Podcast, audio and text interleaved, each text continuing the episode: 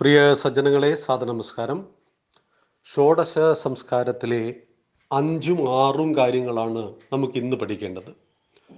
അഞ്ചാമത്തെ കാര്യം നാമകരണമാണ്. കുഞ്ഞ് ജനിച്ചു കുഞ്ഞിന് ഉത്തമമായ ഒരു പേരിടണം. പേര് മരണം വരെ അവനൊപ്പമുണ്ടാകും. പേര് അവന്റെ വ്യക്തിത്വമാണ്. പേര് സമാജത്തെ ഒരുപാട് ആകർഷിക്കുന്നതാണ് സമാജത്തെ ചിന്തിപ്പിക്കുന്നതാണ് തമാശ രൂപത്തിലുള്ള പേരുകൾ പോലും പലർക്കും ഇട്ടതുകൊണ്ട് അപഹാസ്യരാകുന്ന കുഞ്ഞുങ്ങളെയും നമ്മൾ കണ്ടിട്ടുണ്ട്. അതുകൊണ്ട് തന്നെ വളരെയേറെ ഗൗരവത്തിലാണ് മാതാപിതാക്കൾ പേര് കണ്ടെത്തേണ്ടത്. ജനിക്കാൻ പോകുന്ന കുട്ടി ഒന്നുകിൽ ആൺകുട്ടിയായിരിക്കും അല്ലെങ്കിൽ പെൺകുട്ടിയായിരിക്കും. അതുകൊണ്ട് നമ്മുടെ ഹിന്ദു ഡിക്ഷണറി ഉണ്ട് പേരിന്റെ ഒരു വലിയ ചാർട്ട് നമുക്ക് കിട്ടും. അത് ഇന്ന് പല ബുക്ക് സ്റ്റാളുകളിലും ഹിന്ദു നാമത്തിന്റെ ബുക്കുകൾ കിട്ടാൻ സാധ്യതയുണ്ട്. അതിൽ നിന്ന് ആണിനും പെണ്ണിനും ചേരുന്ന പേരുകളിൽ നിന്ന് ഓരോന്ന് സെലക്ട് ചെയ്യുക. അത് മനസ്സിൽ സൂക്ഷിക്കുക. ആ പേര് നമുക്ക് ഇടാൻ വേണ്ടി നാമകരണം എന്ന ചടങ്ങുണ്ട്. ഇത് കുട്ടി ജനിച്ച് പതിനൊന്നാമത്തെ ദിവസമാണ് ചെയ്യേണ്ടത്. ഇപ്പോഴത്തെ നിയമപ്രകാരം രണ്ടാഴ്ചക്കുള്ളിൽ നമ്മൾ രജിസ്റ്റർ ചെയ്യണം മുനിസിപ്പാലിറ്റിയിലൊക്കെ. അതുകൊണ്ട് ഉത്തമം നമുക്ക് പതിനൊന്ന് ദിവസത്തിനുള്ളിൽ പേരിടലാണ്. ആ പേരിടുന്ന ചടങ്ങ് എന്ന് പറയുന്നത് വയോവൃദ്ധന്മാരെയും ജ്ഞാനവൃദ്ധന്മാരെയും വിളിച്ചു ചേർക്കണം. പ്രായം കൊണ്ടും അറിവ് കൊണ്ടും വൃദ്ധരായ ആളുകൾ അവരുടെ സാന്നിധ്യത്തിൽ ഹോമാദി കർമ്മങ്ങൾ നടത്തി അത് കുഞ്ഞിനെ കൂടി ശ്വസിപ്പിക്കണം എന്നിട്ടാണ് കുഞ്ഞിന് നാമകരണം നൽകേണ്ടത്. നാമം നൽകുമ്പോൾ നാം സൂക്ഷിക്കേണ്ടത് ദൈവത്തിന്റെ പേരുകൾ ധാരാളം നമ്മൾ നൽകാറുണ്ട്. ഹരിനാരായണൻ എന്ന പേര് ഒരു കുട്ടിക്ക് നൽകി. പക്ഷേ ആ വീട്ടിലെ ഒരാൾ പോലും കുട്ടിയെ ഹരിനാരായണ എന്ന് വിളിച്ചില്ല. എന്താ വിളിച്ചത്? മറ്റൊരു ഓമന പേരിട്ടു കുട്ടു. അതിമനോഹരമായ പേര് അർത്ഥവത്തായ പേര് ഹരിനാരായണൻ. പക്ഷേ കുഞ്ഞിനെ വിളിക്കുന്നത് കുട്ടു എന്നാണ്. ഇതുകൊണ്ടൊരു പ്രയോജനവുമില്ല. സർട്ടിഫിക്കറ്റ് എഴുതി കൊടുക്കുവാൻ വേണ്ടി മാത്രമുള്ളതല്ല പേര്. പേരെന്താണോ ഇട്ടത് അത് മാത്രമേ വിളിക്കാൻ പാടുള്ളൂ. കുട്ടിക്ക് ഇരട്ട വ്യക്തിത്വം ഉണ്ടാകാൻ പാടില്ല. അതിന്റെ ആദ്യ സൂചന നമ്മൾ തന്നെ കൊടുക്കുകയാണ് നിന്റെ പേര് ഹരിനാരായണനാണ് പക്ഷേ നീ അറിയപ്പെടുക കുട്ടു എന്നാണ്. നമ്മുടെ നാട്ടിലെ പലരും അറിയപ്പെടുന്നത് അവരുടെ ഈ രണ്ടാമത്തെ ഓമനപ്പേരിലോ അല്ലെങ്കിൽ മറ്റേതെങ്കിലും തരത്തിലുള്ള ഇരട്ട പേരിലൊക്കെയാണ്.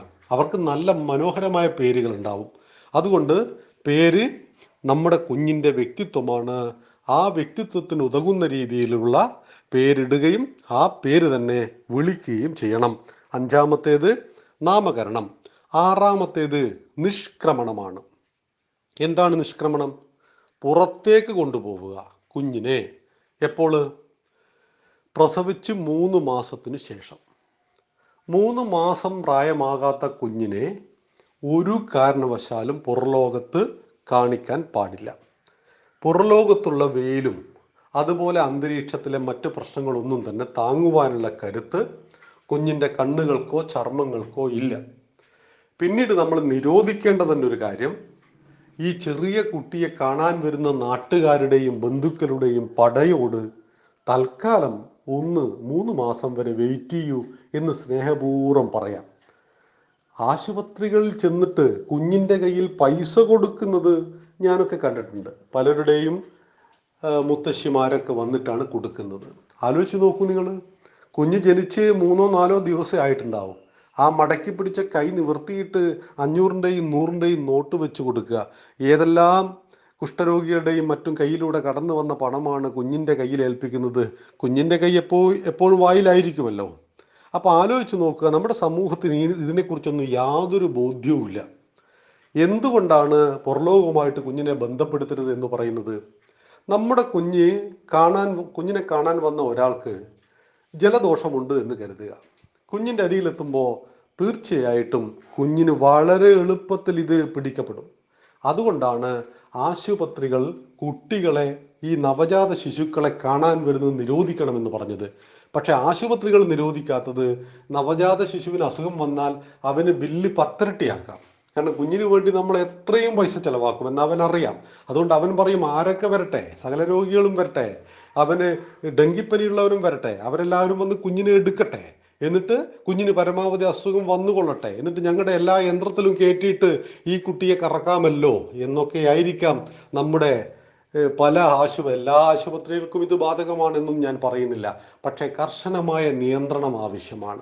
അത് വീട്ടിലും ആവശ്യമാണ്. ആശുപത്രികളിലും ആവശ്യമാണ്. നമ്മുടെ ബന്ധുജനങ്ങളും നമ്മുടെ സുഹൃത്തുക്കളുമല്ലേ വരിക? അവരോട് സ്നേഹപൂർവം പറയാൻ തയ്യാറാകണം. കുഞ്ഞിന് കുറച്ച് ദിവസം പ്രായമാകുന്നത് വരെ ഒന്ന് കാത്തിരിക്കണം. കാരണം പുറലോകത്തെ ആളുകളുടെ സമ്പർക്കം വരുമ്പോൾ അവർക്ക് എന്തെല്ലാം രോഗങ്ങളുണ്ട് അവർക്ക് എന്തെല്ലാം പകർച്ചവ്യാധികളുണ്ട് എന്ന് നമുക്കറിയില്ല. അങ്ങനെ വരുമ്പോൾ നമ്മുടെ ശരീരത്തിന് ഒരു പരിധിവരെ പ്രതിരോധ ശേഷിയുണ്ട് ഈ പെറ്റു വീണ കുഞ്ഞിന് ആ പ്രതിരോധ ശേഷി ഇല്ല. അതുകൊണ്ട് ഒന്ന് സഹകരിക്കണം എന്ന് പറയുവാനുള്ള മനസ്സ് നമുക്കുണ്ടാവണം. ഞാൻ പറഞ്ഞു വന്ന ആറാമത്തെ കാര്യം നിഷ്ക്രമണമാണ്. പുറം ലോകത്തെ കുഞ്ഞിനെ കൊണ്ടുപോവുക. എന്നിട്ട് കുഞ്ഞിനെ കാണിച്ചു കൊടുക്കേണ്ടതുണ്ട്. എന്തൊക്കെ? ധാരാളം വൃക്ഷങ്ങളെ പച്ചപ്പുകളെ കാണിച്ചു കൊടുക്കണം. പിന്നെ കാണിച്ചു കൊടുക്കേണ്ടത് എന്ത്? മലകളെ കുന്നുകളെ ആകാശത്തെ പറവകളെ രണ്ടര മാസത്തിനും മൂന്നര മാസത്തിനും ഇടയ്ക്ക് ശുക്ലപക്ഷ തൃതീയ വരും. ഈ സമയത്താണ് സൂര്യനും ചന്ദ്രനും ആകാശത്തിൽ ഒന്നിച്ചുണ്ടാവുക. നമ്മൾ കലണ്ടർ നോക്കിയാൽ മതിയാവും. സൂര്യനും ചന്ദ്രനും ഒന്നിച്ച് ആകാശത്ത് വരുന്ന വൈകുന്നേരങ്ങളിൽ ആദ്യമായിട്ട് കുഞ്ഞിനെ കൊണ്ടുപോകുന്നത് വളരെ വളരെ ഉത്തമമാണ്. കാരണം നമ്മുടെ പ്രകൃതിയെ ഭൂമിയെ നിലനിർത്തുന്നത് സൂര്യനാണ്. സൂര്യൻ ഭഗവാനാണ്. എന്ന ഭാവേന ആ വൈകുന്നേരത്തെ സായം സന്ധ്യയിലെ സൂര്യനുണ്ടല്ലോ ആ സൂര്യനെ കാണിച്ചു കൊടുക്കുക. അതിനൊപ്പം ചന്ദ്രനെയും കാണിച്ചു കൊടുക്കുക. ഒപ്പം പക്ഷികളെ മലകളെ കുന്നുകളെ വൃക്ഷങ്ങളെ ഒക്കെ കാണിച്ചു കൊടുക്കുകയും പിന്നീട് പ്രഭാതങ്ങളിലും പ്രദോഷത്തിലുമുള്ള വെയിൽ കുഞ്ഞിന് അല്പാൽപമായി കൊള്ളിക്കാം. അതുകൊണ്ടാണ് ഈ മഴക്കാലത്ത് ജനിക്കുന്ന കുട്ടികളിൽ വളരെ വ്യാപകമായിട്ട് മഞ്ഞ എന്ന അസുഖം വരും. അത് കുഞ്ഞിനെ വളരെ ദോഷകരമായി ബാധിക്കുന്നതാണ്. അപ്പോൾ പല മെഷീനിലും കുട്ടി ഇട്ട് ഇട്ട് വെക്കേണ്ടി വരികയൊക്കെ ചെയ്യാറുണ്ട്. അതുകൊണ്ടാണ് വസന്തകാലത്ത് പ്രസവിക്കണമെന്ന് പറയുന്നത്. ഈ സമയത്ത് ആവശ്യമായ ശീത ശീതവും തണുപ്പും ചൂടും എല്ലാം തന്നെ ഏകദേശം തുല്യമായിരിക്കും.